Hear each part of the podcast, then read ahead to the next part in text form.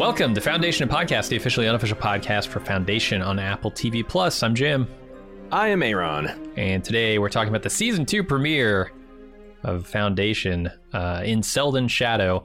I never thought this day would come. Honestly, I was kind of surprised by the announcement that the show was coming back right now uh, with all the crazy stuff that's happening in Hollywood. But I am grateful because I really enjoyed this episode. Uh, Aaron, what'd you think of the premiere? Uh, I'm glad Foundation is back. I was a little surprised. You know, it's one of those things where I'd like kind of lost track of its development, and it had been, you know, uh, not Mhm. quite two years, but but going on. Uh, and then all of a sudden, like, oh my gosh, season two's coming in. Here's the trailer, and uh, I think that I, from what I've seen so far, that this is a, a lot much of a piece of the the, the first season. Um, there's you know a couple of things uh, that I would have perceived to tighten up going from season one, season two, and I think some of that stuff has happened. Um, but but for for for yeah, all the things I loved about uh, Foundation season one are here. The big sci-fi ideas, the jaw-dropping visuals. Uh, I mean, there is an arrival of a spaceship sequence that is the most majestic, beautiful, impressive special effects sequence I've seen. You know, it, and, and and also just something like it's never anything I've seen before. Uh huh. You know, it's just not the arrival of a cool ship at a cool spaceport. It's like, you know, all, all the world Yeah. building goes into that is, is is so crazy. And uh, one of the complaints I had last year is there just wasn't enough Jerry Harry. Um, but you know, they're given. It seems like uh, in his early goings, maybe he'll you know go back in, into his vaults and various digital uh, guises later on. But like he got the really strut of stuff. Yeah, Uh, man. This f- fragmenting psycho mental ego inside this uh, tesseract of his own construction and him puzzling its way out. Some of the unreal geometries they had, hmm uh, I thought were just very cool. And some of the things, like on my first watch, I was like, man, there's just not. There's not any chemistry between Gaal and Salvor. I don't get it. But like, I actually think that's a textual thing that they're working with. The fact that Mhm. Salvor is a little disappointed that there isn't this, in, you know, instant bond between mother and daughter that she, you know, kind of went all in on on finding, and that Gaal's kind of like prickly and, and off put and wrong footed by this whole situation. Uh, It's the strangest parasocial relationship I've seen on television. Because that's what it is, right? Like G- Gaal does not have these visions of Salvor, but Salvor has her old memories. So like, Right. All these like she's she's putting all these things in context with something she already knows, and as Gaal points out, mm-hmm. has had a long time to think about this moment. Whereas Gaal is just being ambushed. You know, like Yeah. I, this is I was not coming to find my daughter at all.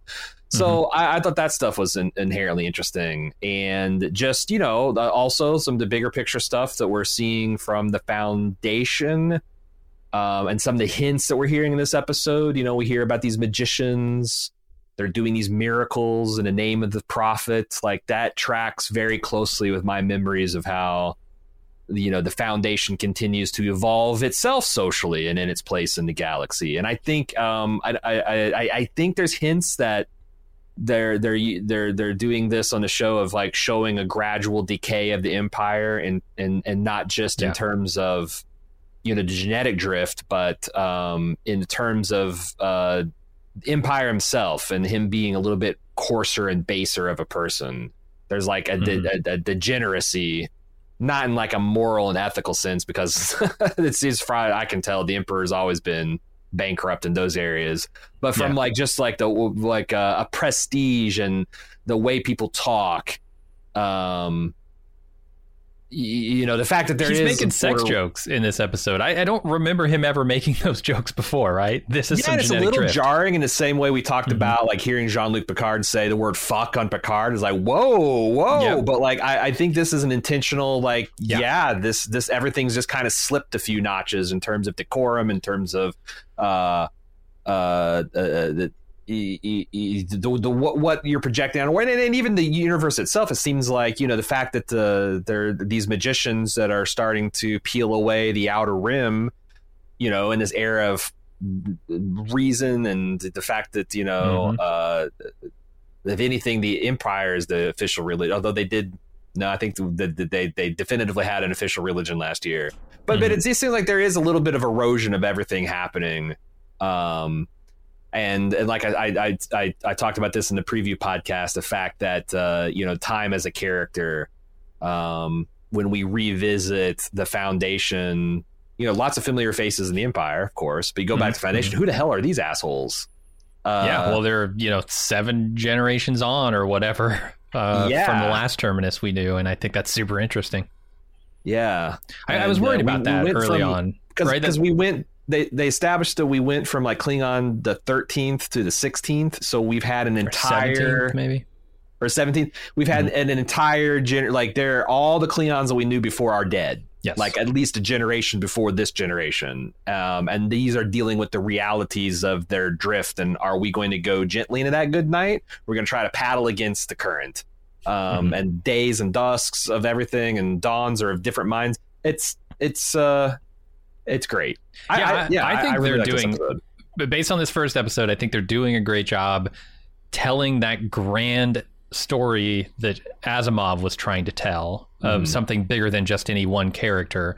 It's it's doing it in a really effective way where I'm feeling like because I was super nervous about this at the beginning of the show. How are they going to tell this story? How are they going to keep me engaged emotionally uh, with all these characters? And I think they've done a good job with the you know liberal use, liberal application of a cryopods, but also the, the the clone thing. I think has Mhm. kept that so engaging to me. Um, it's kind of a, a brilliant addition to the story, and Yeah. seeing Terminus evolve, I, I no longer have that worry of like, who are these people? Why do I care about them? They're part of Terminus, you know, they're part of the Foundation. And that's super interesting in itself, getting to know this new wrinkle in the tapestry that is the Foundation. And that's why I think like Foundation and Empire are two, those are the two characters that I care about in this show the most. Yeah, and the f- Empire is very personified in Uh-huh. a way that the Foundation isn't. But also, it's personified in terms of like the way these people look. But you know, I think we get lots of hints that you'd be between genetic drift and just everything else being distracted, having all these crises hit. The Empire is not the same character. No, no, Empire is changing. Um, um, and, and even within the empire that currently exists, that that trifold empire, there's there's uh, disputes. There there there's differences of philosophy. How should we approach this? And I think that's fascinating. difference in how we relate to our uh, the android mommies. Oh yeah, you know Oh, a yeah. return a, re- a return to uh uh return to relationships of the past uh Mhm. yeah and like all the stuff that you know some of the stuff that kind of like hinted in background and we talked about how well the show did this in this uh, first season that like you know they keep on layering things and layering things on like it's continuing this episode like you know it's something that was kind of hinted about like yeah did Cleons ever fuck Demerzel you know Mhm. making made made very explicit um and you know, the other thing is like I had a big question at the end of the season because it's something that when we were talking to David S. Goyer, the one of the, the the creators of the show, um, you know, he talked about like that they had gotten metrics from Apple and like some feedback, and that they were going to be leaning into some things this season that were successful. And you know, I remember talking to you about that. It's like, well, if they're they're leaning into like some of these sci-fi fantasy action sequences, it feels like that they have a mandate that once a week they have to do that. I don't know if I'm excited about that, but if they're leaning into like the really cerebral, big picture galaxy, you know, was it like for a, a artificial intelligence to go insane, et cetera, et cetera, like I'll be excited. And it, if anything, it Mhm. feels like they're doing both. They're definitely going in for the Yeah. slick action, but they, and, and that's fine because like uh, the, this, the there's an action sequence that busts out, and I'm like, this feels like it's one of those scenes that's just there to kind of titillate and get people's blood pumping, but it becomes a vital part of the plot, and it's worked. It, Mhm. it's, it's it feels like it was is more important. Uh, that that that that crazy sex violence scene is a lot more important to the characters and the plot than you might surmise when it's uh, unfolding before your eyes. So yeah, I'm- it's, yeah, I'm character building in a weird way. You know, th- this is like um, some of the Game of Thrones stuff got a little bit gratuitous uh, with the this sex, the classic things. sex position from the first like two seasons. Yeah, Uh, Well, well, but I do think like some of those scenes work, right? Like when I'm with Sure. Littlefinger and th- there are several of his uh, employees, let's say, uh, going at it in the background. I'm not just supposed to be titillated by that. I'm also learning things about this guy, right? Yeah. Um, Right. and I think they do that pretty effectively in what is essentially the Lee Pace uh, uh, burlesque show in the beginning of this episode. I think it's more than that. I think there's, like you said, there, there's so much that they're doing in that scene. And that's the thing that I'm coming to appreciate about this show. Having seen this episode, having seen another one after it, I'm, I'm not going to talk about any of that stuff. But Right. I think the show is creating this, like I said before, this tapestry, this like mural, a collage almost of things that it's doing. And you, any one piece you can look at and say, I'm not certain that I get everything it's doing here. But when looked at as a whole, I think it's pretty brilliantly telling this story. Yeah, I think so too.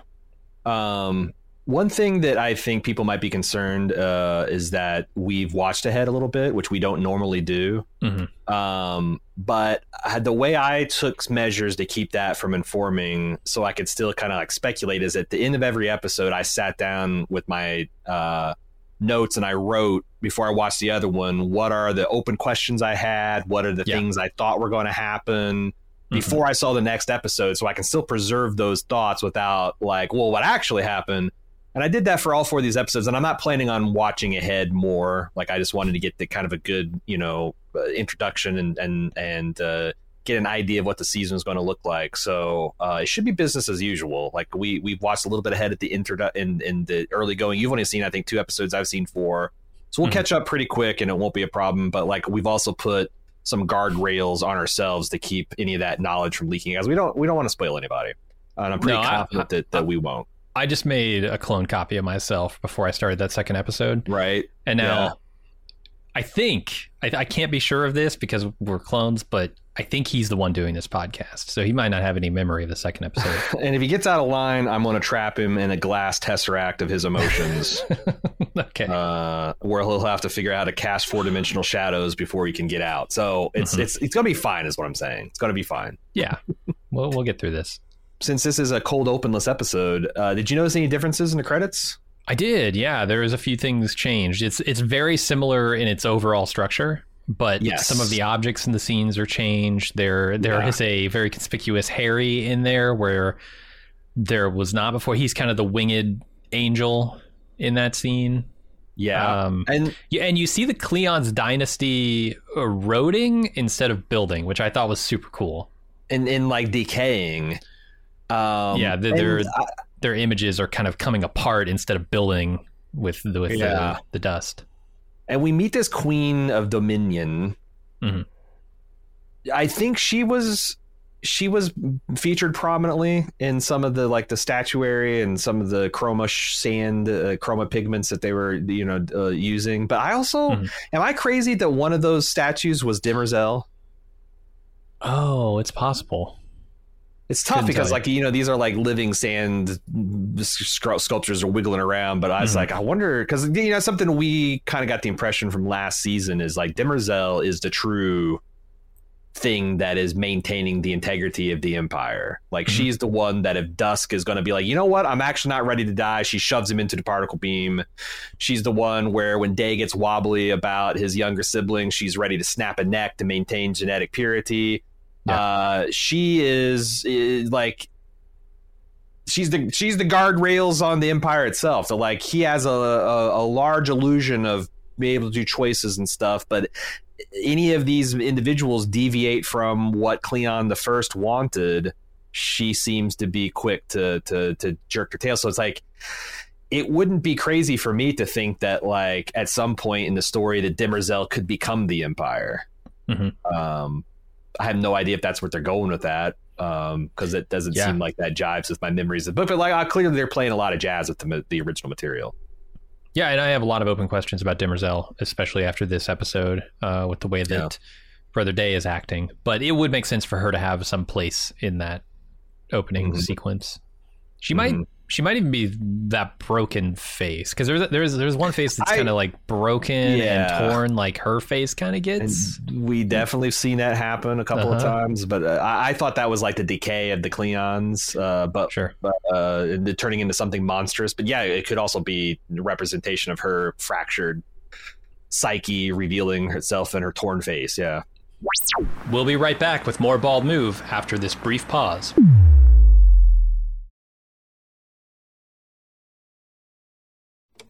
And now, back with more Bald Move. All right, uh, let's jump into the recap then. Yep. Uh, we start off with Hari. He's in some kind of black void. He's losing his shit. Uh, he's apparently mad at Gaal and himself and just everyone. He's yelling, screaming. He's just swinging wildly between these grandiose statements and this recriminations about why he can't trust people with his plan, and you know if he did, people could have helped them instead of, and but then also being furious is, at, yeah. at Gaal for being impetuous and an upstart, and and uh, Gaal's voiceover: "The any man can be a success. It takes a madman to be great." Hmm. Is is whatever is happening to Hari is like it, it, it the show kind of hints it's not even a subtext it's text that this is something that he had to go through to become you know for this maybe this just particular part of his consciousness this this copy to be complete because we we knew last year that something went wrong in the transfer process Mhm. um it, it wasn't as clean as Hari had helped where or had hoped that that knife would synchronize his his mental state and uh, was some corruption um it, it seems like the show's telling me that whatever he's going through here in terms of like understanding fourth dimensional space in his own mind is something he had Mhm. to do to be able to play the role he wanted to play in the foundation do you get that too Huh. No, I wasn't getting that because the, the other thing that he also that we know for sure is that we're off his plan now, right? Like we see that literally in on the prime radiant the Prime itself Radiant, tells yeah. us yeah yeah and Gaal in case you missed it Gaal as an expert in the prime radiant is there to tell us what these symbols mean so bad bad things Yeah, so it's possible that both things are true, right? They've gone off his plan, but that the, his plan was never good in the first place, and that to Yeah. actually prevent some kind of permanent fall to a dark age, he does need to go through this. But yeah that's not I, I kind of necessarily like it because in the books it always felt like Hari was ultimately in control. Yeah. Um, and I like the fact that like the, all these cryo sleeps and time jumps have made it feel like as a viewer that they are on a back foot. Like, like, like maybe even a season long back foot that they're going to be trying to come from behind rather than Hari striding confidently out of the vault and being like, "Here's how you fix this crisis," and um, and not the right pieces are not in the right place. The right players and don't have the right pieces in their hands. It's it's a real mess in this this uh, opening episode. Yeah, certainly seems so. Uh, I think Gaal and Salvor get acquainted as mother and daughter. We kind of had the beginning of this conversation in the finale of last season. They're going Mhm. to get a little more into it here. Kind of like I said, that's the one thing that kind of took me back is just how poor their chemistry is. Um, like Gaal, and it's a lot. If I put myself in her shoes, she wakes up. Uh, no, she doesn't wake up. She wakes up this other person who claims to be her daughter and has got Mhm. all these questions for her and wants to have all these things in common for her. And it's just it's overwhelming and off-putting. And Salvor, for her credit, because she is, you know, uh, uh, has some intuition, intuitive touch here backs off and is like, well, let's you know instead of we in, in, in, instead of we start talking with the big pictures, the big the big picture, the big grand scope of what we're doing here. Let's just get to know each other as people, which seems to maybe uh, help a little bit.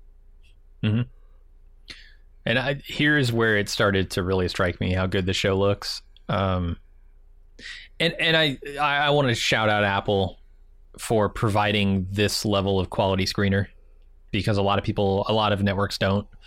And Yeah, I think it really the super high suffers. Like watching the Picard screeners at times was a pain. It was torturous. Um, Yeah, Apple is nailing it. Apple cares about what the press and the critics think of their content, apparently, Yeah. because man, just the contrast is amazing. The black levels in this are just top notch. And the the limited use of color in this like inky black scene would be totally wasted That on a really 720 shitty screeners.com bullshit. copy or whatever. Yeah. yeah, right. Yeah, So kudos to them because I was already impressed by the visuals and they just get better as Yeah. we go. they really do. Uh, we've got a voiceover then from Gaal talking about uh, waters rising and territory shrinking, and she applies that to uh, what what is happening here on Empire uh, or on Terminus or sorry Trantor. Uh, and then we get Brother Day having sex with Demerzel when assassins attack. He manages to fight them off, but he and Demerzel are wounded in the process. Then Demerzel takes him to the medical facility and heals him, then goes off to mend herself. It's uh it was wild how Cleon went from fucking the shit out of Demerzel to using her as a human shield. Like that scene where like you see the guy he just grabs it's almost like something out of like a parody movie, the way he just callously grabs her and her head is sheared off and Uh huh. And then tosses her know, at the assassin. yeah. Yeah, and I suspect it's like, well, she's not going to be out of the fight because she's a robot. But she was out of the fight long enough that I'm almost like, oh fuck, Uh-huh. Demerzel's kind of fucked. When then you see her fist just come out through that dude's chest, and like, ah, and there's so many things, interesting things. Number one, maybe the thing that uh, Goyer was talking about leaning into is just getting, uh, getting this this this tall, striking demigod to be naked for more of his show because people dug that last year. It's like, yeah, Lee Yeah, Pace wearing ninety percent of the clothes we see him in. Not nothing wrong with that. Uh, But this version of Cleon, um, we talk about that degeneracy, that base thing, is that he is doing something that seems that the other clones think is taboo, um, Mhm. having sex with Demerzel. Um, but he's also like, it seems like he's having some difficulties with it. Like he needs a very particular thing that she gives him, and he doesn't like it when she tries to be a sex cat. But also, he, there was something animal in him that truly enjoyed the violence. Oh, yeah. Like He enjoyed that he says later to brother Dawn that he was terrified, but that feral smile he gave when he was in between dispatching assassins says that like secretly also, yes, I get to you know I get to feel something. Mhm Um, yeah, absolutely. which- it- it's- a it's- lot different than the cooler. I mean, not that any of the empires were like really cool; they were pretty red hot. But like, you know, just just in their in the terms of appetites, I think you're already seeing a change. And that that enjoyment, I guess, of this fight goes away when he realizes that his aura is not going to protect him. I think that's, where he talks about feeling the fear. you know what? That's exact. He was enjoying it when he thought he was invincible because it's a romp. You know, who wouldn't enjoy you know Right. beating the shit out of people that are trying to kill you when you're invincible, right? Yeah, Like yeah, that Rick and. Morty when he's gives gives the suit to him. He's like, you know, it's like, hey, we're we're killing all these guys, but it's like morally neutral because you know they're trying to kill us. It's a lot of fun. But Uh-huh. yeah, then then he takes a shot and it's like, ah, fuck. Um, which is interesting. I've not seen anything. I thought I thought there were ways to penetrate this aura, but I didn't think projectiles were going to get the job done. They do. well, it seems like it's been. I mean, Day thinks it's been tampered with, so seems like it's pretty good Yeah. evidence. You Plenty of things have been tampered with in the Empire, It's true. including Cleon True. themselves. Uh, there's technical drift in these bracelets that they're no longer Yes. as effective. Um, you know, this is not nearly as grandiose as some of the visuals, but Demerzel walk around with half a head, mhm. uh, and then selling Laura Birn just grabbing Lee Pace and effortlessly like I don't know how they pulled all that off, but yeah, what the kind interior rig? of her face, her Mhm. head, and like the blue blood running that it was a it was a striking image. Her just flopping Cleon into this uh, you know repair pool, and the, the one thing that I, I and no screener sites I know of have this, but like I, I wish we had subtitles because I Yeah, I really tried to get the techno babble that they were going with here, where she says he had some kind of nanotoxic injection, and there's 12 seconds before he delaminates into brazen death. I, I'm not sure exactly what she said, but uh huh. but her performance, where she's like half of it is probably a prosthetics and effects and digital work, but like her kind of jittery, stuttery um performance i think is a lot of of Birn and Mhm. she just again she just really nails like when from from Demerzel being at her most human to her most artificial, she's very ably able to to to inhabit that character. Uh, she's got nailed. Yeah, one thing we didn't talk about, um, to go back to the visuals for a second, is the way they're telling a story with the visuals. Uh, that's kind of in opposition, or or the microcosm here is Empire is expanding because now you see uh, Trantor. Last season, it had that uh, space elevator that got blown Sure. up and created that you know gash across the planet. This season, it's got a bunch of rings uh, that weren't there last season, and so it Mhm. looks like Trantor and Empire are doing just fine, right? They're expanding. They've got people living out on those things apparently, or working out there.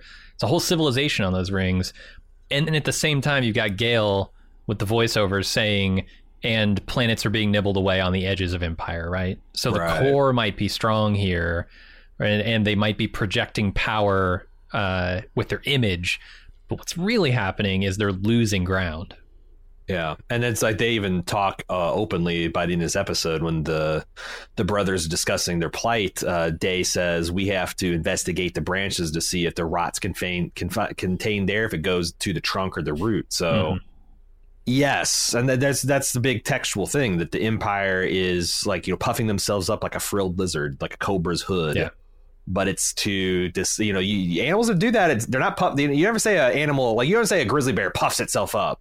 hmm Grizzly bear just like rolls on in and tears your head off. It doesn't have to puff itself up or make it look itself larger because it's impressive and and, and deadly. Uh, animals that Yeah. have to puff themselves up to look larger is because they're trying to intimidate a larger, more uh, impressive threat. Mhm. So, yeah, it's look. It's, it's emphasis on looks. It's looks bigger and more bustling and poppy, but like they're actually losing that that that rising flood water is taking away their territory, and um, Yeah. I I love them exploring the contradictions of that. All right, let's go over to Hari, who is now in another strange place. This time it's some glass prison, with a bunch of triangles. Uh, with the help of a memory of his younger self, he realizes that he's in a four dimensional space and uses his new perspective to escape to a larger strange place. hmm And there he's going to meet his life mate, Yanna, um, who he realizes isn't who she appears to be. And she says, Well, work out who I am then. Use your brain. Uh, this is a really interesting visual way to portray the mind bending itself, I think. Yes. Creating these dimensional spaces, allowing him to kind of explore the environment, which is really his own mind in this case. Yeah, I, I In- take it the prison, the prime radiant on- is not the thing that the he's escaping. It's his mind, the Yeah. the yeah. broken nature of his mind. But I also think I buy the fact that like you know this prime radiant designed to be this kind of like multidimensional Rubik's cube that like your Mhm. brain inhabiting that substrate instead of your own brain or something that's designed to mimic your human consciousness would also be a fucking trip. And I, I the way that Mhm. they visualize because like who the hell knows? Like I've heard it many times explained of like you know what it would be like a, a two dimensional being to see a sphere go through your plane of existence. And it's like as as as much as I love the physicists that are trying to help my caveman brain understand these things, I just I just can't do it. It's like it's trying trying to like think about living forever. You know, like uh, at some point you just you can't you you don't you you can't. Yeah.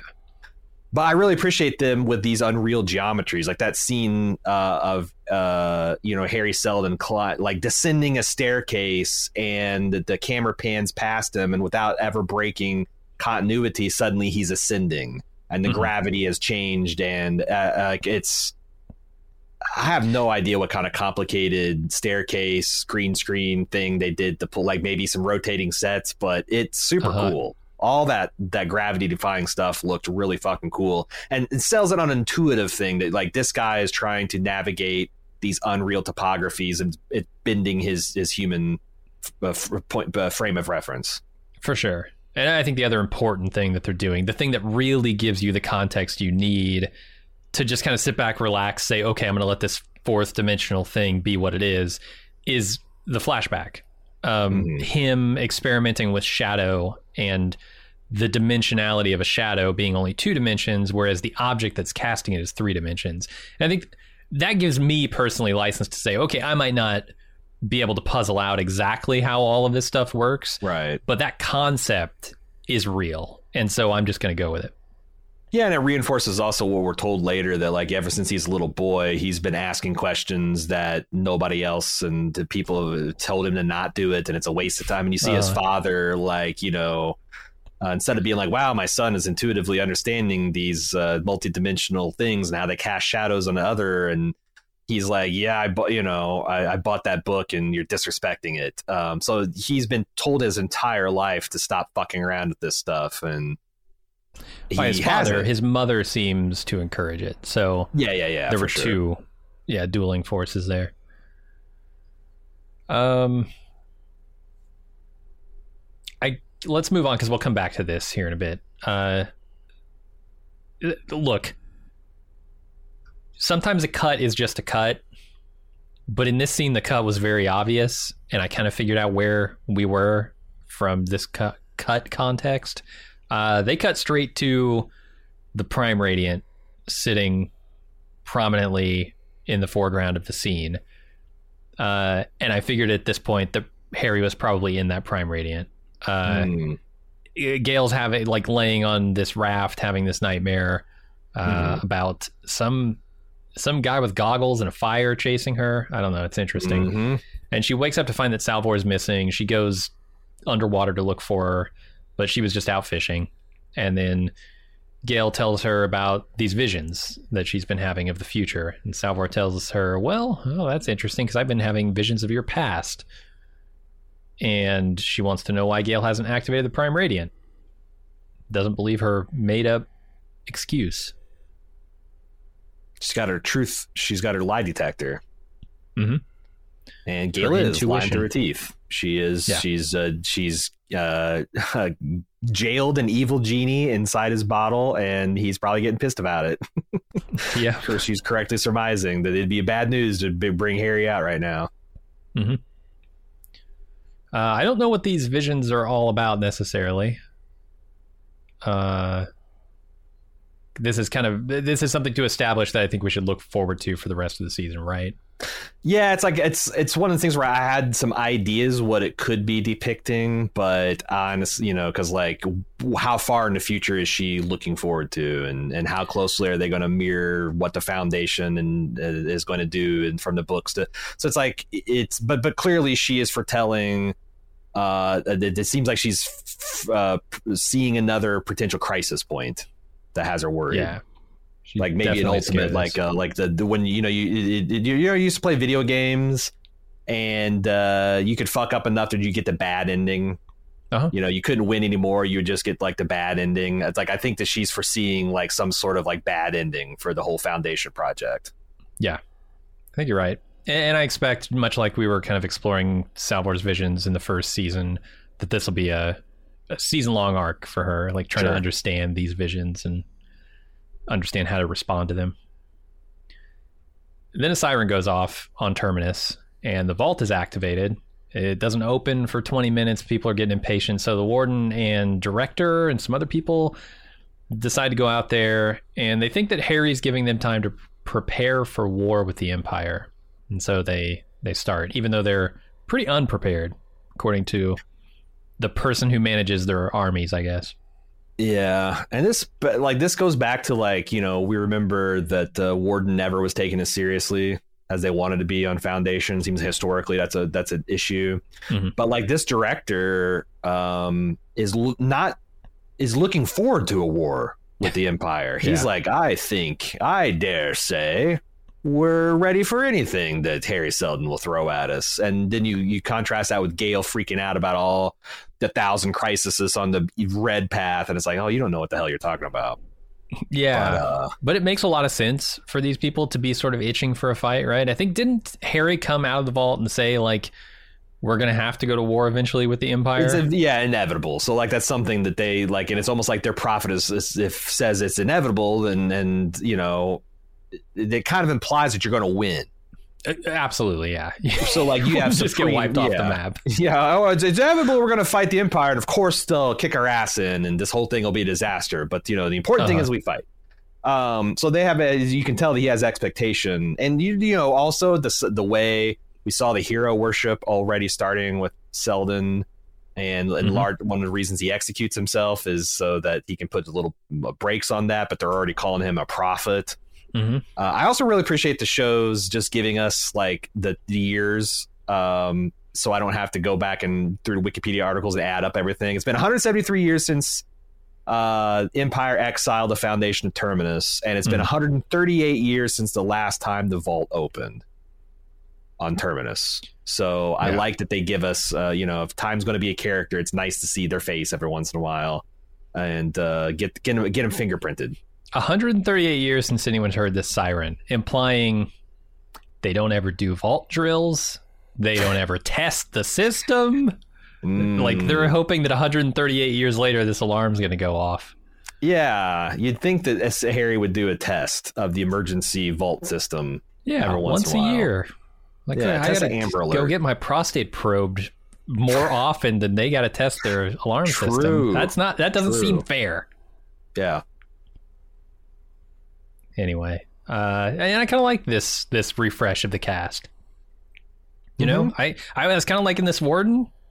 So uh, I, I think very that could be, looking dude. yeah I, he he seems like simultaneously intimidating but also like just a big softy I didn't have time to look him up, but he reminded me of one of the captains of the later Matrix series. Yeah, captains of the, Yeah, the, the yeah. whatever their hover ships are. I, I don't know if it's the same guy because, like, surely he doesn't look he's aged in twenty years. If he is, but maybe he's one of those guys that like looks thirty five when he's thirty five and thirty five when he's fifty five. But Mhm. um, he he had that same kind of like kind of sturdy, commanding uh, presence. And the the, Per- the the governor, the administrator, he's just obviously a yeah he's got like sniveling death star uh, lieutenant yeah uh, Yeah. you know captain Needa type sh- that, yeah. that they- energy If, if I'm supposed to like him, the show's Mhm. got an uphill battle because I I, I kind of like the warden. I kind of don't like the administrator. He seems like a weasel, a, an overconfident weasel at that. yeah the warden's got big like ron perlman energy like Yeah, like he's he's kind of a bad guy but he's not uh-huh. he's not gonna be a bad guy unless you are a bad guy to him you know yeah, he's a galoot, and they can be good or bad. Yeah. Big old galoot. Uh, then Hari talks with, I, I want to say it's Yarna. It, it's tough with British accents, with no subtitles and names I'm not yeah, I familiar actually, with. what I wrote down was Eleanor, Helena, Oh no! Elena, and you wrote down Yarna, and I'm like that because guys, there's a couple times when he rapidly says a bunch of names within his episode where I'm like, I, don't, I I'm not entirely sure. Okay, not just know it's his, and- his life mate, right? his um, life mate, his yeah, his his uh, foundation wife. Yeah. Uh, he he's talking with her, but he realizes quickly that he she's speaking in some mathematically constructed uh, Do- Dr. Seuss rhyming uh, structures. It's the meter, you know, like when you hear Yeah. about uh, Shakespeare got the iambic pentameter. You know, it's it's a Mhm. rhythm to the speech, and This is like I think you can da da da da da yeah, you can kind of hear it when she says the step by step one two three Q E D. Like there's like Mhm. this kind of like rhythm, and uh, in universe, it's a particular type that's only known to this one, or like it's, it's made famous by this one particular mathematician. And, and Mhm. unless you have a really good recall of season one, you might have forgotten that uh, Gaal Dornick uses this uh, um, sci- this math that was created by this Kalle uh, to solve the Abraxas conjecture, and that's what Yeah. That's what got uh, Hari Seldon's uh, notice of Gaal in the, in the first place. Mhm. He used a lot of her formulas in, in his pioneering work of psychohistory. So again, uh, him he's having to solve some puzzles of his own making to kind of understand where he is and the nature of his reality. I thought that was cool. Yeah, and he he deciphers that he must be in the prime radiant, and yes, he is. We'll get to kind of the explanation of that here in a bit. Yeah. Um, but yeah, I, I thought it was cool too. Uh, th- like all these little hurdles for him to jump mentally, so that he can kind of piece his mind back together enough Mhm. uh, to to be reasonable. We'll be right back with more Bald Move after this brief pause.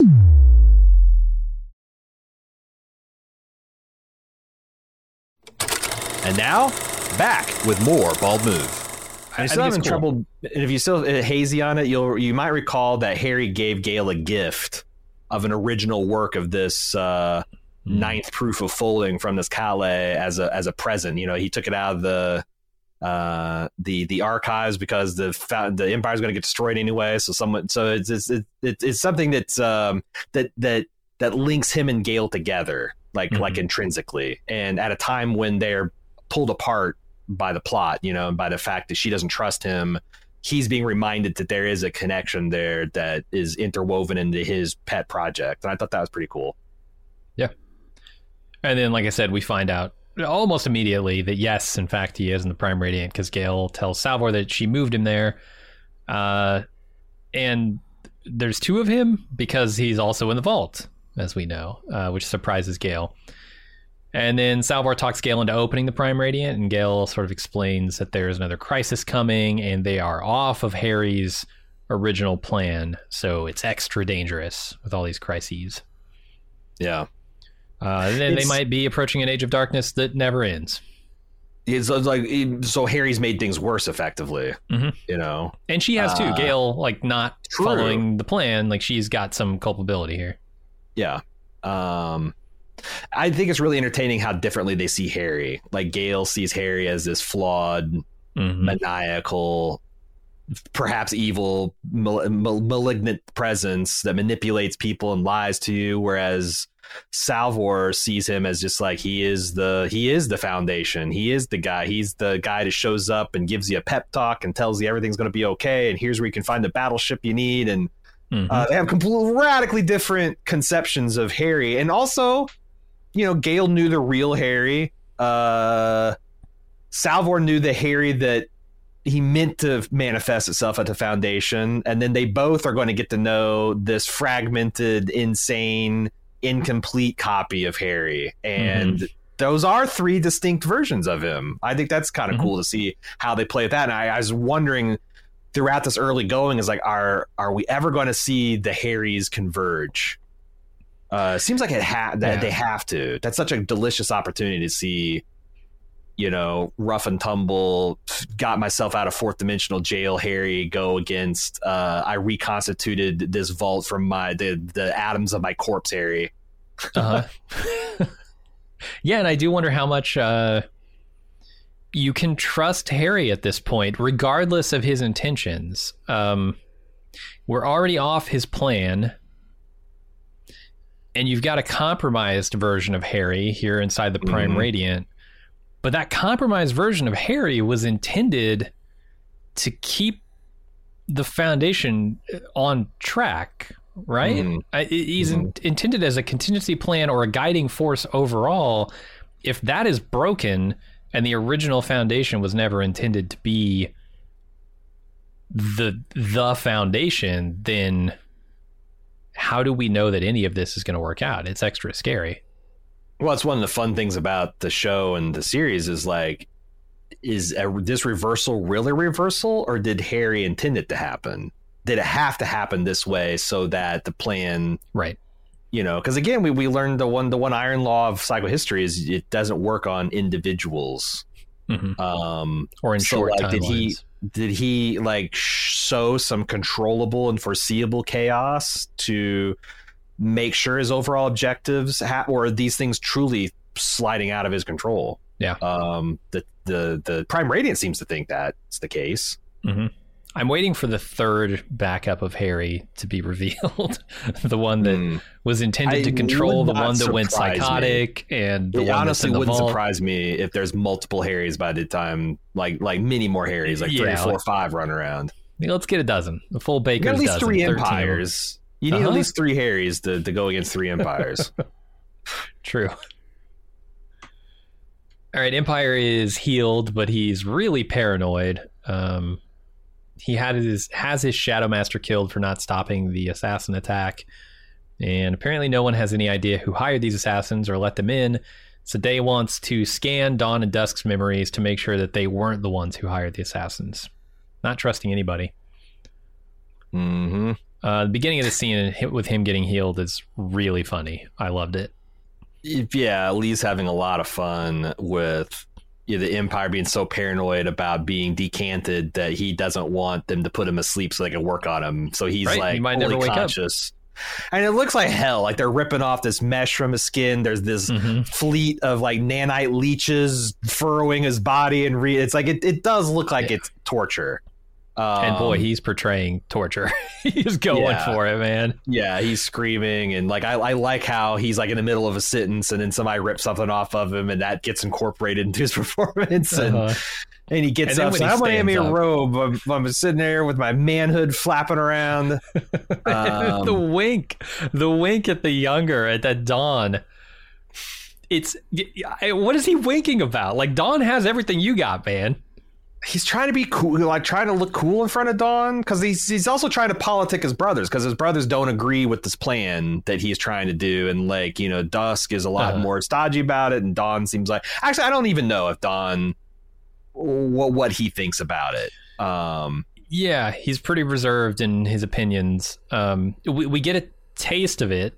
He's he's less than thrilled about this marriage thing. I think that's one thing we Yeah. can say for sure. But like, well, then that makes perfect sense that like Day marries somebody and starts having children.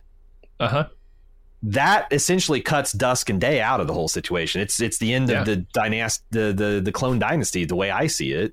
and that might be fine for uh, more fine for Dusk, who's already had his day in the sun. Uh, he, he's still philosophically very opposed to it. But Dawn has Yeah. something to lose here, right? Dawn is supposed to be the next day. So Yeah, and he's never going to experience that. He's never going to be the man. So what is he going to think about Seventeen of that? you have have existed and had this experience, and you're going to cut it off now, moments Yeah. before I get to experience it. No, come on. I like how they strategically had Lee Pace's robe to where it just covered his navel, so they didn't have to do any silly putty in the Mhm. Business. Uh, Mhm. Yeah, I, I liked it. I but I but, but we know there's no belly button behind there.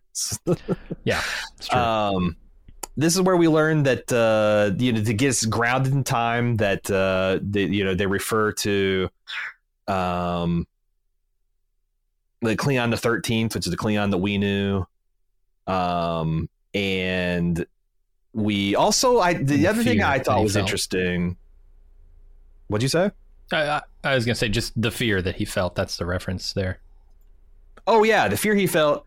But the thing I thought was interesting, you you mentioned that Hari Seldon in the credit sequence is prominently shown with angel wings. Extremely interesting that these guys are referred to as blind angels Hmm. with that symbology in the credit sequence. Now, this isn't any book knowledge because, like I said, I was in junior high the last time I read these things, and I don't remember anything about these blind angels. But I thought that was, you know, if I'm, I'm looking for connections and some theory crafting, uh, that's that's a direction I'm going to be leaning in. I, and I, it's also Yeah. really cool that these people literally don't have eyes. Hmm. Yeah. How do you fight? Uh, I thought that was just a like kind of cool science fiction, fantasy, kind of pulpy thing. Mhm. Um, but yeah, and then they also talk about, you know, Cleon uh, the day saying that I feel like a singular soul. Don't you feel like a singular soul? And then being kind of interesting. Yeah, po- you know, philosophical about you know, are we are we a continuum? Are we an individual? Like this is like uh, like heresy from last season, and they're just Mhm. it's, it's it's it's it's it's cool. And and and uh, Dawn coming back and being like, look, uh, you getting married and having kids, you know, that's not immortality. That's the end of us. Yes. I think all of this raises like such huge fascinating questions for Empire. Um Mhm. because of the intricacies of their relationships with each other and with Demerzel and with the the power that they wield. Like Yeah. is is how is Demerzel gonna feel about all this? Because if she is the guide Mhm. rails of the the Empire, Mhm. she needs to she probably has the final word on this um she's she's actively courting a relationship with day that is sexual and certainly emotional in nature at least for day um and day at the same time is looking to get married to tear down the cleonic dynasty in the way it's been known before and perhaps betray her on an emotional level and I Mhm. don't know how she's going to react to that. Yeah, it's interesting. It's really interesting because Demerzel's the one that all of the Cleons trust implicitly. Mhm. but we also know she's the one that has like at the ultimate because like we talked about this last season she's so powerful there's nothing that the Cleons could do to protect themselves from her like if she just wanted to go rogue and kill one of them snapped her neck whatever there's nothing they could do till it's all over and they like you know but she's also this position of trust so she's yeah, I- that's I I do wonder if they'll they'll get to a point where you know some of the other Cleons had jealousies and suspicions of whether she would be loyal to Empire versus, and she always proved herself, you know, loyal to their word. But but also there's the, the hint that like she is working on a bigger plan. You know, she's been Mhm. alive for eleven thousand plus years. She knew the original Cleon. She knew what came before Cleon. Um, maybe she's got some ideas of what she thinks should happen afterwards to Cleon. Uh, to, to, and and it's it's it's I'm I'm looking to see some of that suspicion turn to her direction if if uh, if if any of the brothers are going to start suspecting sure. her, and what would that look like if they don't trust Demerzel? Yeah, no, it's a very interesting question. I think the other big thing here is philosophically is this idea that the dynasty is already compromised mm-hmm. and we are no longer perfect clones. We are drifting apart from our source. And I'm going to solve that by steering into the rapids, as Dusk will, or yeah, Dusk will later say. Is that a valid way forward? I I mean, look, they're telling the story of the fall of the empire, so obviously this is not going to work out long term. I don't think. No, I'm pretty sure but, marriage is going to solve it. He's this guy. He Hari didn't see that one coming. but, I, but I find it interesting to consider, at least in the moment. Is this going to be a yeah. contributing factor to the downfall of empire, or is it going to be something else that ultimately does it? And maybe this is a course correct that needs to happen and strengthens the empire in the short term. Yeah, and it's funny to get caught up in that too, because I, I do too, because I, I actually I'm kind of rooting for the Empire because uh, I think they're cool and neat, even though it's it's conceptually, yeah, yeah, but um, it's funny to get caught up into like, oh, I wonder if this will be the thing that saves them, when obviously, unless Hari's just wrong, yeah, next season, ah, we're calling off the Dark Ages. Turns out Empire's got it. Uh, yeah yeah, everything, and, and but it's also something I think a lot of people can relate if you had enough life experience. Surely, there's been a time where you have been in a swirling around the drain scenario with a company or a relationship, and the question is, should I do something radical right now to change the game, or yeah. should I still circle because that's going to give me time to think about something better? Like the well, the and what you're doing is not now, working, right? Yeah, yeah, yeah, yeah. But also, what you're proposing might, like, if it doesn't work, you're going to die right away. Yeah. Is that yeah. better than biding more time to figure out another answer? Or is it better to take the resources you have now and do act right now? And it's like, that's no one will ever fucking knows because it's a die as cast situation. You, you yeah. know, you you either try something radical or you don't, and you can never know what the alternate outcome will yeah. be. Yeah, I'm usually on team try something radical, then circle the drain one more time. But it's very it's interesting startup when you're, philosophy when you're of you. When you're when you're playing with the lives of, of trillions and and oh, yeah. Uh, the whole galaxy, yeah. Mm-hmm. Um, so brother Day goes to see how Demerzel is holding up, kind of at the end of this scene here. Uh, she's reconstructing her head, so she, she, says she'll be all right, but she's not great in the moment. Um, we find out here that she has a decentralized consciousness, which I thought was interesting. I was questioning, you know, where is her CPU? Where is uh, the vital function Is how decentralized? Like so decentralized that if he took a particle beam and just incinerated you, you would survive, or decentralized mm. that like you can have your whole head cut off and your big toe is enough that like how decentralized are we really talking here? Yeah. Because if she's decentralized to the uh, point that Cleon is, it's entirely possible that there's multiple Demerzels running around. Oh, I hadn't thought about that. Because that's the thing is like that. I don't wonder if they'll ever play with that idea. The fact that um, you could decant the Cleon without another one dying. You mm-hmm. could have multiple Brother Days running around, and we mm-hmm. did have that one mm. where you had the rebels that infiltrated and gotten their hands on a the genetic copy, and they'd made a copy of Dawn. Yeah. Um, yeah, when, when when she said decentralized, I'm like, yeah, how how decentralized are we talking about? Cloud backup, you know exactly. So, We're talking some Battlestar Galactica type. You die here and you mm-hmm. wake up on the base ship, or what? What are we talking about here? Interesting. Yeah, we'll see if that factors in later. The other thing I thought this is that, that I thought is curious is I interpreted when he says is what we're doing indecent and she says, Oh, Empire, any gift given freely out of love is never indecent. That's not an answer. It's a platitude. She is she is she is answering it with a uh, a hypothetical example. She didn't say I gave. She's she's just making an observation. Mm. If something's given freely of love, it can't be indecent. But with what we know of Demerzel's programming, is that, that even what happened? Does she have free will when it comes to Empire's commands? At least in certain. Yeah, I just thought that was really interesting, especially in conjunction with something else Empire's going to say at the end of this episode. Um, hmm. And also Yeah. the effect of her just reweaving her head with this beam was like it's one of those things where it's it, it's magic, but it's so fucking cool. And it's one one of those things that makes me think that yes, a starship could be at the bottom of an ocean for 130 years in this galaxy, and you could you could flip a switch and it would fix itself because the shit's just that good, man. Yeah. Indistinguishable from magic. A ship makes its way down to Trantor, and a woman we will come to know as Queen Sareth prepares herself to meet with Empire. My God, man, look at this mothership that this shuttle launches from. It's gorgeous. This this is the jump ship of last Yep. sequence of last season where I'm just like, what the fuck? Oh, is this like a chandelier, a jellyfish, a spaceship? There's a solar sail coming out of it, and then you see these rings, and each ring looks like a ring world, like a halo Uh-huh. type of thing that had like.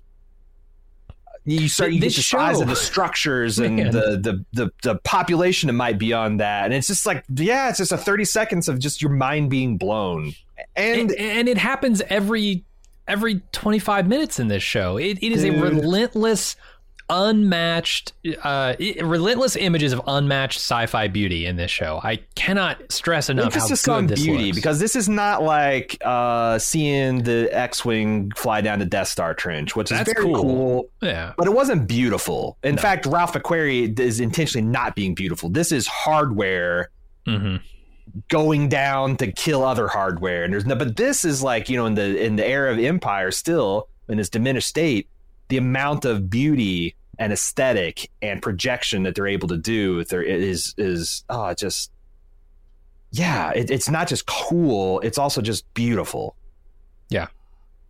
gorgeous is it cringe yet to say chef's kiss because it's what it is it's Yeah. what it is uh, and I thought it was impressive that they put these rings up in the last 138 years. I guess it's a long time for a civilization that can mend your head with a magic wand, but true you know, it feels pretty grandiose to me. Yeah, um, but also uh, it's funny that they so like internally we have this woman talking to the queen and she says that she's visited Trantor before, you know, long time ago and they were just building the rings and they had these signs up where they're saying that uh, the rings of Trantor are like the frill around the neck of a lizard, a sign of strength and aggression. Um and I, I guess I wish I saw this lizard in real life because I think of the lizard that does this in real life and it's just a little scrawny little, you know, it's the, the fish that runs across. It's not super impressive. Like if it was a Komodo dragon that did that shit. Um, but like, is that is that is like is that kind of like secret patheticness part of it, or are we supposed to understand that there is like this fearsome lizard, uh, indigenous to Trantor that is strong and impressive? Yeah, I guess that's my question. Why would why would Empire themselves refer to it as the lizard? Don't they see the defense mechanism Yeah. symbolism It's- inherent it's in like that? this yeah our rings are like the puffer fish we are actually weak and small but we like to swallow a bunch of water it, seems, right. But it we hope like you'll marketing think of us as lost big the and plot a bit yeah Uh, totally. and she rightly points that out. Uh, so how that became, maybe that was the way the people talked about it. Hmm. But she mentions, I thought she said it's like there's maybe the posters are like protesters putting it up or something. But Maybe that would make a little more sense. um, I I guess like, you know, what are the odds here? Because there, there's going to be some question later from Dusk about like why would she try and kill you if she wasn't married to you yet and she stood a chance of gaining everything before she did. Makes a lot of Mhm. sense. Mhm. Are are there any odds here that Sarah tried to have Day killed? It would it would make a lot more sense if it was someone it's who wanted to definitely you'd be a the fool not to suspect it because the show is telling you to. she like- seems real iffy. I don't I don't think I would trust this person. Well, especially since I I got a clear from this first episode, uh, like her and the relationship with this retainer woman Rue. very much felt to me like Margaery Tyrell and the Queen of Thorns rolling into King's Landing. Yep. Like these are people They should be afraid of you. That's what she that says. if you yeah these are people that if you underestimate them they are going to eat your lunch and slit your throat Mhm. and the dust And Empire underestimates like, this everyone. might have already happened this might have been the person who scrapped to the top of their dominion yes. and architected the and and and you've invited them into our home. You know, like this dangerous thing. Mhm. Uh, but but yeah, I, I yeah, like I said, if you're a Game of Thrones fan, you know that that's high praise to compare these two individuals, and it shows that I yeah they sh- they better watch a step, Uh-huh. especially since she's full of piss and vinegar. Like she humiliates Day in their meeting Yeah. ritual. Yeah, I want to talk about that when we get there, but it's kind of shocking what she's Mhm. doing in that throne room scene. Um, but let's get to Dusk and and Day talking as she kind of lands here and her procession proceeds. Uh, Dusk chastises Dave Day for the relationship that he has with Demerzel. Day, though, is more concerned with who tampered with his aura and how far they're drifting from their source genetics. And like I said, during this, the queen is arriving. Um, I, I boy, the stuff that Dusk is saying here makes a lot more sense to me, especially after seeing Queen Sareth's demeanor and and how squirrely she seems. Mhm. I'm not sure why Day is so on board with this idea of marrying at all, let alone this person. Desperation. I think I think what I'm hearing Is is a midlife that, crisis. Is that No, not that, but like he thinks having- that there is that he thinks that the empire is going to fall because of this genetic d- drift, and if he and and like if Mhm. like if we wait another generation, uh, you know, you, they're in a point of like I guess you're supposed to understand Dominion as the second largest yeah, power in the universe or the galaxy, right?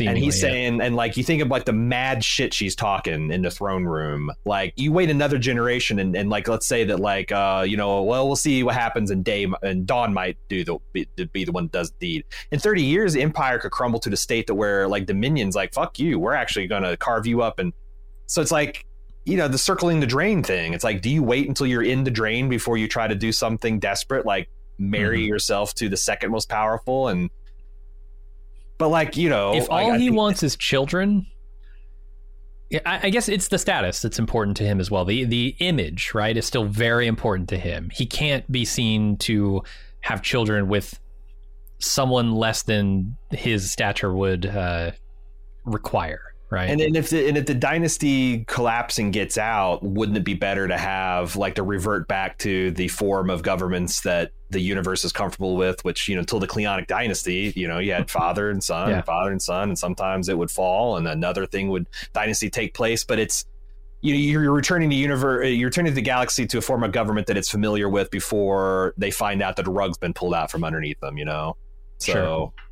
Um, so it'll seem like business as usual, even because it does seem from the comes out. outside this is a secret no one really knows that the genetic drift is a thing the Cleons are Yeah. the Cleons are trying it doesn't seem like uh the dominion people have a good idea they know that the empire is weak and they smell blood in the water but they're not sure why Yeah, it's more about the the rumors of like planets in the outer reach not being yes so on board with the empire, that kind of thing. Um, I want to say the one line that I thought was interesting coming from Day, where Dusk is taking him to task about betting Demerzel, and he says, "Well, she's the one that first initiated." I feel like that's something that every predator says. You know, like if you ever watched a catch a predator, like in this person's I mean, I come over to her have sex with a thirteen year old, and Yeah. and he's like, "Oh, you, she she's the one that came on to me. I was innocent, and then you know, and how." Hmm And I'm like, I like it, it could be that she did, but I'm taking her non-answer answer and his like, you know, unconsidered. She's the one that initiated, actually, to be very suspicious about the nature of this being a gift freely given and what Demerzel actually thinks about it and whether you know the fact that Day is saying like is this something we're doing bad? Like he's got an opinion on it. He's wanting to be reassured that it's not. Um it's it's, it's all it's yeah, It's, it seems like it's a bad idea all around. I mean, let's let's take him at his word here and say that Demerzel made the first move. Uh, this could be a soft attempt at steering Empire back on track. Like she sees that he's getting ideas about marrying and having children and Ah. making the dynasty that. Well, what if she can distract him from that with sure a relationship, both physical and emotional, and keep that dynasty, that clone dynasty going? No, I think I said um, there's certainly something going on here. I, I don't obviously don't know what early get early get uh, goings, mm. but uh, it's another fascinating piece to the Cleon Demerzel puzzle. Yeah. Let's go over to Gaal, uh, Gaal, Gaal, and Salvor, uh, deciding that they need to get off the planet and that they can use Salvor's sunken ship to do it. It's dangerous, but there's a hurricane coming, which will kill them anyway if they don't do it. So they swim down, activate the ship, and then bond over being the last Synnaxians. I don't know about you, but I always hold my breath during breath holding scenes, underwater scenes uh, in movies. Yep, sure. TV shows, uh, just to see. Just like mm-hmm. I know mm-hmm. there's editing trickery and you can never tell right. how long they're actually under. I always try and hold it as long as they do. Got I think to. this is a a realistic amount of time underwater. If you give that like Gaal is born on this planet and she's basically a fish person and she can give another full uh, another lungful to Salvor. Yeah, totally doable. I went into the scene, arms crossed, eyes narrowed, being because when they describe what they're about to do, I'm like, this seems like a lot of shit. Mm-hmm. Um, I actually think they pulled it off, but I do think that they, and this is something I've seen a lot of um, projects do, where they put the hero in an impossible situation, and instead of just them sh- surviving, they have to make it exciting on top of that. You know, mm-hmm. And I felt like the, the and then there's a lot of things about the scene I liked. I really liked how they had the uh, the two actors portraying. You know, you had Leah Harvey and uh, oh gosh, what is the other? Um, oh, Lou Llobell. Yeah, she's from a water planet and she's swimming like a mermaid, like undulating patterns, very smoothly gliding, effortlessly mm-hmm. swimming. And Salvor is like doggy. looks like she's had no idea what to do in water. Like her limbs are yeah. just jerking around. I think they fucked up by having Salvor actually drown. Oh, like, you think so?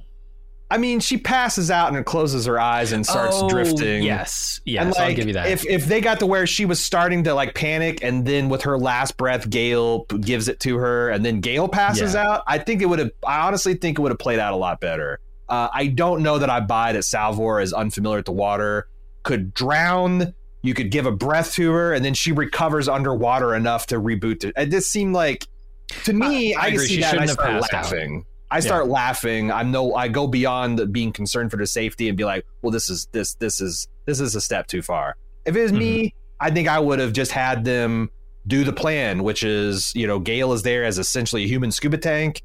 Mm-hmm. And you already have to save her from drowning. You got the you know the abyss scene there. It's like they did a double abyss, and one of them was still underwater, and I, I was like, yeah, it's a lot. And, and, just make it apparent that Salvor is running out of air. She taps Gaal on the shoulder.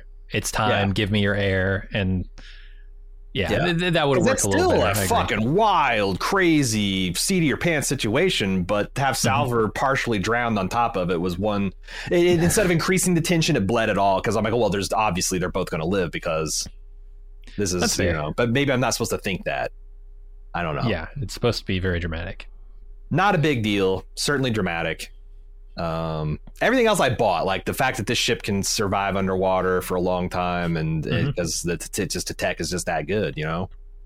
And, and I really like the scene at the end of this, um, mm-hmm. where Gaal lays it all out. Like, look, you came here with some knowledge that I don't have, some familiarity. Like, this is a parasocial relationship.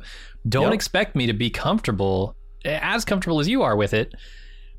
But let me extend this olive branch. We are now the mm-hmm. last Synnaxians. We have that in common. And I think I, this is where I'm starting to feel like there's something there between them, eh, or there yeah. could be, right? It's, I think this is a really good, a, emotionally fortifying scene. Yeah, it's not just that there's not chemistry between the actors. It's like that. That's it's an intentional thing, and I, I really liked it when it's like Salvor reaches the Gaal and like Gaal jerks away from her, which must have been really painful. Mm-hmm know, again, they don't have this, but like, you know, I'm your daughter, you're my mom, and you're mm-hmm. recoiling from my touch. And Gaal has got the presence of mind to like see that, and like you said, offer the olive branch to like and and puts her hand like on her shoulder or leg or something at the end of the scene to the show to say that, like that was a right. reaction I had, not necessarily a way I feel this is I am in permanent flight or flight response for the the the because from my perspective, my the last three days I've had have been harrowing. Yeah, um, but but yeah, like the we're the last Synnaxians, and even the joke about even if you don't swim like one, which that, again they I thought they illustrated beautifully in the physicality of the performances. Um, I can see a potential, a potential for this to be a good traveling companion type roadshow deal. Totally. Sareth goes before Empire. They're in the throne room and they trade gifts. Dusk absolutely loves Sareth's gift, but I would say is less thrilled with her demeanor. Uh, fortunately, this meeting ends with Demerzel calling Empire away to tell them that they found a message from a long dead soldier which claims that the Mega Flare didn't actually destroy Terminus or the Invictus. Demerzel says, uh, I've heard rumors about an alliance at the edge of the galaxy, which claims that Hari Seldon is going to return and lead them into a new age. We should probably investigate. And Day agrees. Yeah, I thought. Do you so like? I always think it's interesting when you see these pomp and circumstances. I'm always trying to read the insult and you know, like Mm-hmm. uh, like like judge like on a point, like on a fight. The transgressions of of conduct here. Do you, did you think that it was an insult to offer her the bronze Trantor? Because I felt like, and maybe they just maybe she just had a truly extravagant gift, but like the gift that she gave them, which is this rare imperial pigment that's native to their planet, of this chroma pig, pigments that they that the Dusk uses to do their elaborate dynastic uh, uh, murals, and like clearly Mhm. Day was like touched. Like I mean, I'm sorry, Dusk was touched. Like he like Yeah. greedily went and just like I can't believe this is so like touched by the gift, and then he gives her something from like the the gifts shop from the Trantor Museum. And like, oh, Trantor, huh? Yeah, it's His- rings, impressive. Is was that calculated as a little of an insult of like, I don't need to impress you that much? No, I don't think so. I think this is a miscalculation on his part as as like an image thing. This is him Hmm. saying that you the gift here is not anything physical that I'm going to hand to you. The gift here is me agreeing to marry you. Me bringing you into the dynasty and the power Yeah, Of like, You should be happy you're at the show. And, and this is this is a representation of empire the the seat Mhm. of power of of empire right it's Mhm. The eye. in in Day's mind, this is saying what you are about to get is so much more valuable than any trinket you could ever receive, Uh huh. and this is the token of it. This is a tribute to the greatest gift you'll ever receive. right, it's not the Um, actual gift itself. Uh, But the way she turns it around, Yes. where, oh, well, surely you're offering me something larger than just Trantor, or is this a vision of your diminishing future that you're going to shrink to this is all you have? And like he was completely wrong footed from the rest of this conversation because he tries to go Mhm. with the rings, and she's like, oh, well, you know, that's surely not as if the most efficient way to launch cargo into space. And he's like, well, all Trump's efficiency, and she brings it right to overcompensating. And mhm. uh, Here's what I don't yeah, understand: what is her Uh, what is her deal? What is her game here? Because this is not the way to ingratiate yourself to someone like Empire. I wouldn't think. I think this is she's like I feel like that maybe they've waited too long and the Dominion thinks that this is maybe more of an even trade or maybe that they're doing a favor because that's the thing that like going back to the Tyrells She's of- nagging him. So, so going back she, to the Tyrells of Game of Thrones uh huh. I thought the Tyrells saw themselves doing the Lannisters a favor by marrying into the family because you guys are broke as hell, and yeah, you got the you got the seat of power, but we have all the money secretly, and we have all the food, and we have all the soldiers. So Things like, you while you have all the prestige, we are doing a trip. But like, don't you ever think that you're fucking better than us? And I Mhm. think that's the energy that they're bringing into this with the Empire, where the Empire thinks that like. I, you know, I'm still the Empire, and this is a such a huge boon to them. Where they're thinking, eh, we wait another generation, we might be able to take it all by ourselves. That's what I thought was the the thing. Yeah, but to come out so overtly with that idea is, I, I think, a huge mistake on their part and a slap in the face prematurely. Like the, the what if they Tyrells don't come in swinging like that. The Tyrells True. lull you into a false sense of security and and make you think that you're something big and special that they need until they have you, and then they flip the table. But if That's not what she's doesn't doing. do anything to check her, then that kind of proves her point. Because why wouldn't he? Like I'm giving you this gross insult, and you're taking it because Yeah, it's a risky You- test. I mean, because like what are you going to kill me? Then we're at war. Do you not think you can win this war? Mhm. And and if you just like kick me off your planet and you disrespect me, and we're then it's like I don't know. Like there's like there's the- this, the- this they, they both are coming to this table not knowing exactly what's under it. You know, does does Day have the Yeah. shit to back up his or not? and I do think Empire is in a different position than they were last season when you had the religious, uh, the the religious test of their power, right? Like Mhm, there mhm. there were these uh, potential usurpers coming in and saying, "Hey, we think we're better than you, and you've fallen from grace and all this." or that you're an abomination, uh, and our yeah, well, yeah. order will make sure everyone knows you're a demon. Yeah, and, and but they they had the power. They they weren't Yeah. like degraded at that point. But now in his own head, they knows that. I, I mean, even even the fact that he's considering this, I guess, is an admission of weakness. The fact that he would ever consider getting married. right. Well, it reminds me of like when they. I, I think I there's a, a quote about like how empires end, and like it's always gradually and then all at once. So it's like you Hmm. never like Yeah. no one sees Rome falling until the barbarians are inside the gates burning it down. It's just like a slow, steady decline until you get to the level that you can be challenged, and then it happens. And I, I think that's what they're getting. And in fact, I even saw a little bit of this with the conversation in the next where Demerzel takes him and it's like there's a, a deal, and you know, Dusk and kind of Day are kind of like we should launch our fleets and just kick Terminus's ass in. Mhm. And Demerzel's like, well, we don't want, but she couches it as like we don't want an overreaction to turn the galaxy against it. But if you look at her face and study it, it's more of like I don't know that she thinks the Empire can pull it off. Gotcha. We'll be right back with more bald move after this brief pause.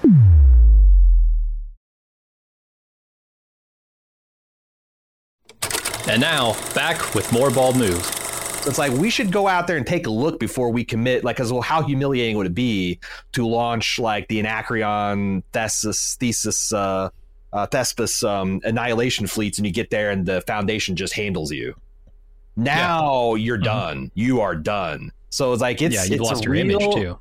It's it's a big. It feels like it's big uh, poker bluff, and no one really knows what the what cards the other sides are uh, are handed. But I think that Day's demeanor is going to give the the the Queen Sareth a pretty big tell of what she's dealing with, and she's you know like you know, and, and surely we've got lots more of her in the future. So Well, I mean, in this scene, he is surprised by her uh, free use of language here. I would Yeah. say, Uh-huh, um, but he's not put off by it necessarily. He's more intrigued and thrilled, and I don't know if if they've got spies kind of working within the palace there, and they know Mm-hmm. that. Day has secretly been questioning everything. He's having this midlife Cleonic crisis. I'm Um, very curious to know what they know. yes, because they seem to be playing with with everybody else's cards face up, and I don't know how Mhm. they're doing that. Because Mhm. it would be a huge mistake if this was Cleon the the tenth, right? This is not how you approach that man. Yeah. But So Cleon the Tenth would never approach him like this in the first place. So it's like Sure, the fact yeah. that this is different. like I said, it's an different. admission of weakness in its in itself. Just Yes. entertaining this idea. Yes. Yeah. Like why after 17th dynasty, you know, you're just gonna fucking take. You're gonna you're gonna you're gonna fl- roll the dice of reproduction. Really? Uh huh. Hmm. What's up? Uh, can I just say you, you shit on this gift shop, uh, gift, gift Uh-huh. shop level gift that he's giving.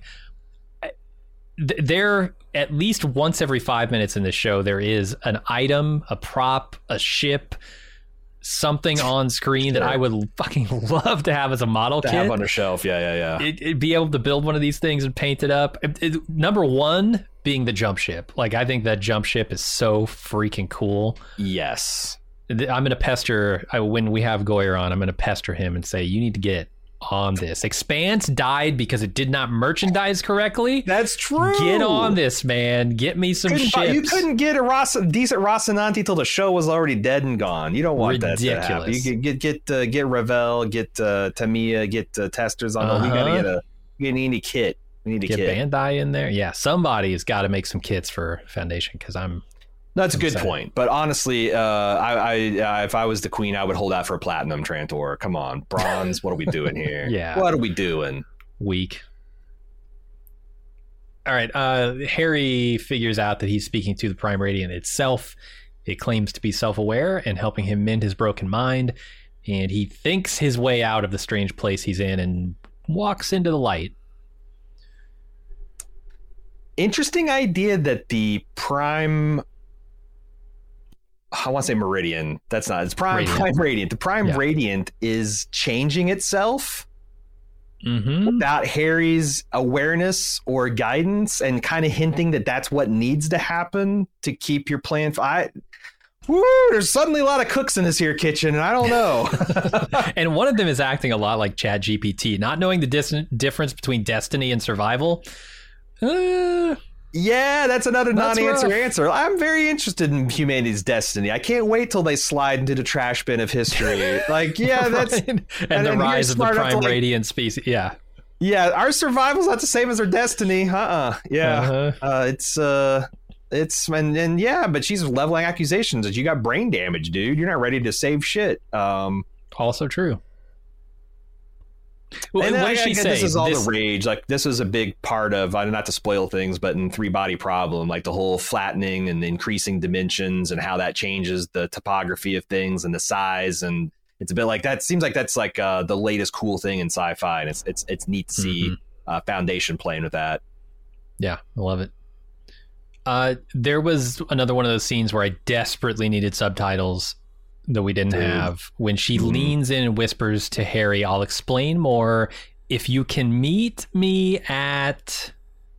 Is that a, is that a is this a I because I really cranked up the volume and got my headphones Yes. out. I think this is a lost in translation where it, it it's intended to be intelligible. I can't wait. I'm gonna actually watch this when it airs premieres because I I want to see what because I'm I'm betting that the subtitles say intelligible.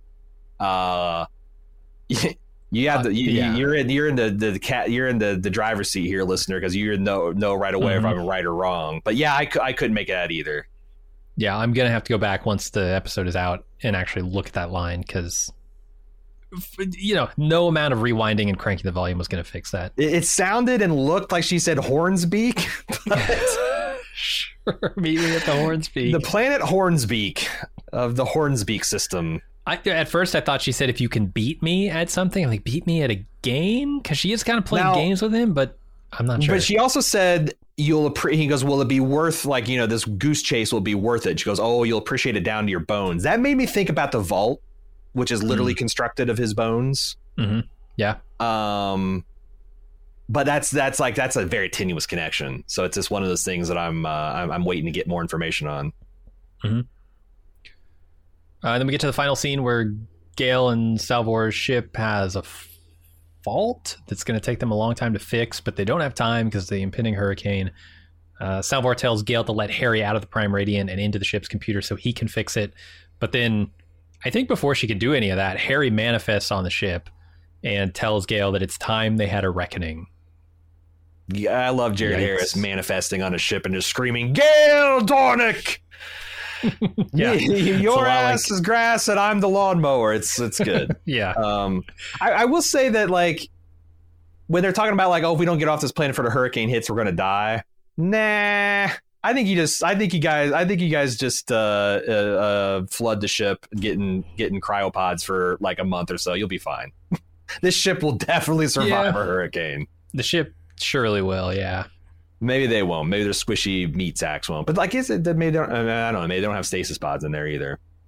Mm. Anyway, Yeah, but th- this is a oh boy kind of moment. Like, what does a reckoning between Gaal and Hari look like? Especially if Hari is this damaged version of himself. they still are in the middle of a hurricane.